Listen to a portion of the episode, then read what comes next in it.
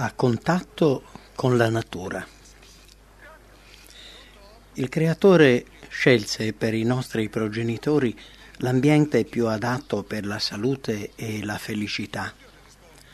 Non li mise in un palazzo, né li circondò di ornamenti e di lusso artificioso che oggi tanti eh, si affaticano a procurarsi li mise in stretto contatto con la natura e in stretta comunione con i santi esseri del cielo. Nel giardino preparato da Dio come dimora per i suoi figliuoli, rallegravano l'occhio bei cespugli e fiori delicati. C'erano alberi di ogni specie e molti erano carichi di frutta fragrante e deliziosa. Sui rami gli uccelli cantavano i loro canti di lode. All'ombra degli alberi le creature della terra giocavano insieme senza timore. Adamo ed Eva, nella loro incontaminata purezza, si deliziavano degli spettacoli e dei canti dell'Eden. Dio assegnò all'uomo un compito nel giardino perché lo lavorasse e lo custodisse. Il lavoro quotidiano procurava loro salute e allegrezza e la felice coppia salutava con gioia le visite del Creatore, quando sul far della sera camminava e parlava con loro. Ogni giorno Dio impartiva loro le sue lezioni. Il piano di vita stabilito da Dio per i nostri primi genitori racchiude un insegnamento per noi. Benché il peccato abbia proiettato la sua ombra sulla terra, Dio desidera che gli uomini trovino gioia nell'opera delle sue mani. Quanto più strettamente viene seguito il piano di vita indicato da Lui, tanto più mirabilmente Egli opererà per guarire l'umanità sofferente. Ecco perché è bene tenere i malati in stretto contatto con la natura. Una vita all'aria aperta, in mezzo alla natura, potrebbe fare miracoli per molti esseri deboli e anche privi di speranza.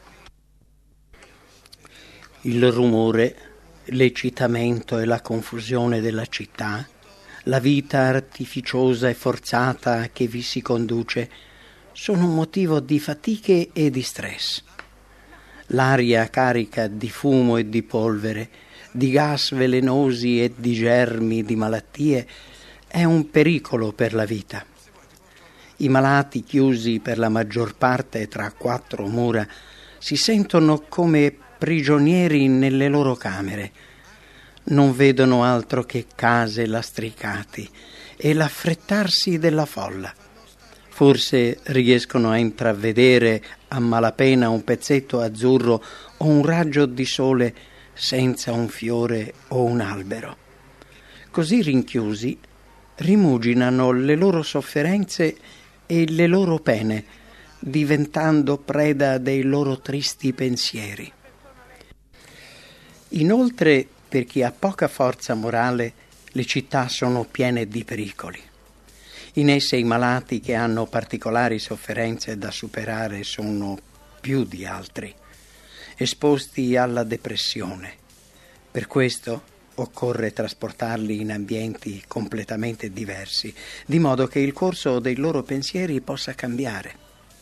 Devono essere posti sotto influssi completamente diversi da quelli che hanno subito fino a quel momento, influssi che li fanno avvicinare a Dio per ritrovare un'atmosfera più pura. Le case di cura e gli ospedali potrebbero sortire risultati migliori se fossero posti lontani dalle città. Per quanto è possibile, tutti coloro che cercano di rimettersi in salute dovrebbero trasferirsi in campagna, dove possono avere i benefici della vita all'aperto. La natura, l'aria pura, la luce del sole, i fiori e gli alberi, i frutteti e i vigneti e l'esercizio fisico all'aria aperta si riveleranno salutari e vivificanti. Medici e infermieri dovrebbero esortare i pazienti a stare molto all'aria aperta. La vita all'aperto è per molti malati l'unico rimedio necessario. Ha il meraviglioso potere di guarire le malattie causate dallo stress e dagli eccessi della vita moderna che indeboliscono e distruggono le forze del corpo, della mente e dell'anima. Per i malati stanchi della vita in città, delle sue sfavillanti luci, del rumore delle sue strade, quanto può essere piacevole la quiete e la libertà della campagna. Con quale ardore potrebbero godere delle cose belle della natura. Come sarebbero lieti di sedere all'aria aperta, di godere la luce del sole e di respirare la fragranza degli alberi e dei fiori. Il balsamo dei pini, la fragranza del cedro e dell'abete hanno proprietà salutari come molti altri alberi. Per chi ha una malattia cronica niente giova di più per ripristinare la salute e la felicità che vivere tra le bellezze della campagna. Qui i più deboli possono sedersi e sdraiarsi sotto i raggi del sole o all'ombra degli alberi. Non hanno che da alzare gli occhi per vedere il bel fogliame, la dolce sensazione di riposo e di ristoro che li pervaderà ascoltando il mormorio della brezza, aiuterà il loro spirito prostrato a risollevarsi e le forze indebolite riacquisteranno vigore. Senza che se ne accorgano, la mente ritrova la pace. Il polso, prima eccitato per la febbre, diventerà più calmo e regolare e nel sentirsi più forti si arrischieranno a fare qualche passo per cogliere qualche bel fiore, prezioso messaggero dell'amore di Dio all'afflitta famiglia umana. Si dovrebbero studiare dei sistemi per tenere i malati all'aria aperta. Si provveda, per chi è capace di lavorare, qualche piacevole e facile occupazione Mostrate loro quanto sia piacevole e salutare il lavoro all'aria aperta. Insegnate loro ad aspirare l'aria pura, a respirare profondamente e a esercitare i muscoli addominali quando respirano e parlano. Sarà un insegnamento preziosissimo. L'esercizio all'aria aperta dovrebbe essere prescritto come una necessità vitale. Per tale esercizio non c'è niente di meglio che coltivare la terra. Date ai vostri pazienti delle aiuole di fiori da curare o del lavoro da fare nel frutteto o nell'orto. Una volta convinti che possono lasciare le loro camere e passare il tempo all'aperto, coltivando i fiori o facendo qualche altro lavoro facile e piacevole, penseranno di meno a sé e alle proprie sofferenze.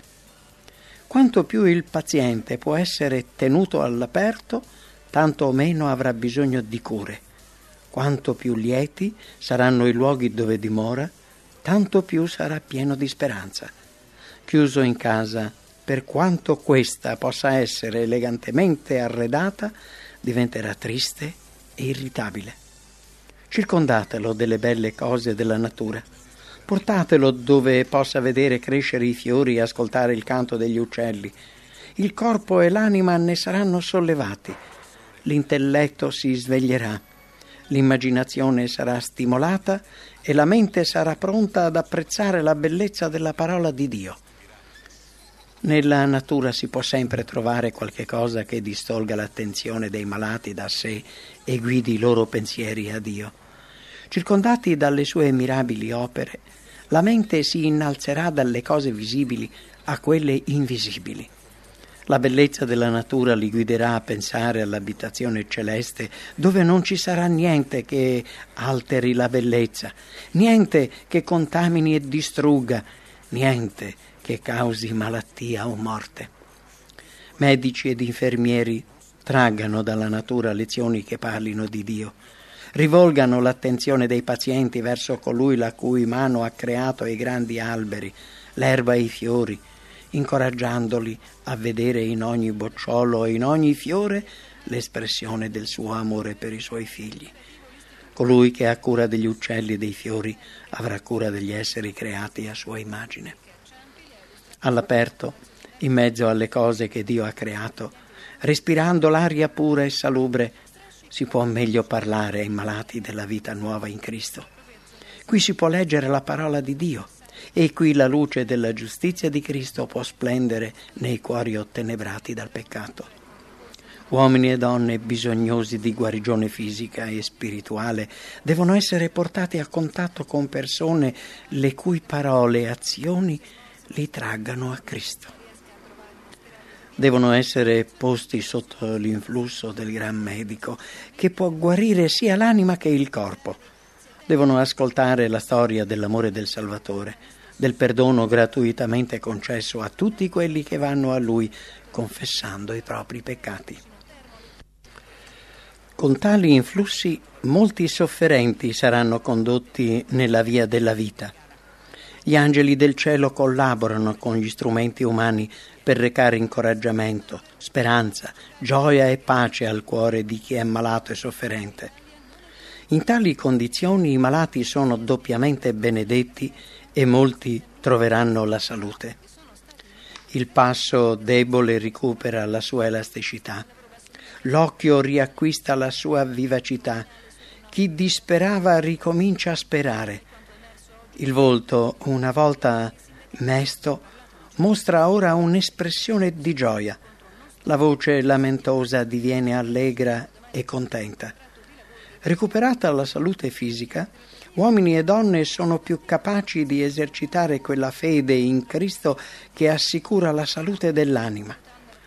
Nella consapevolezza del perdono dei peccati vi è una inesprimibile pace, gioia e serenità.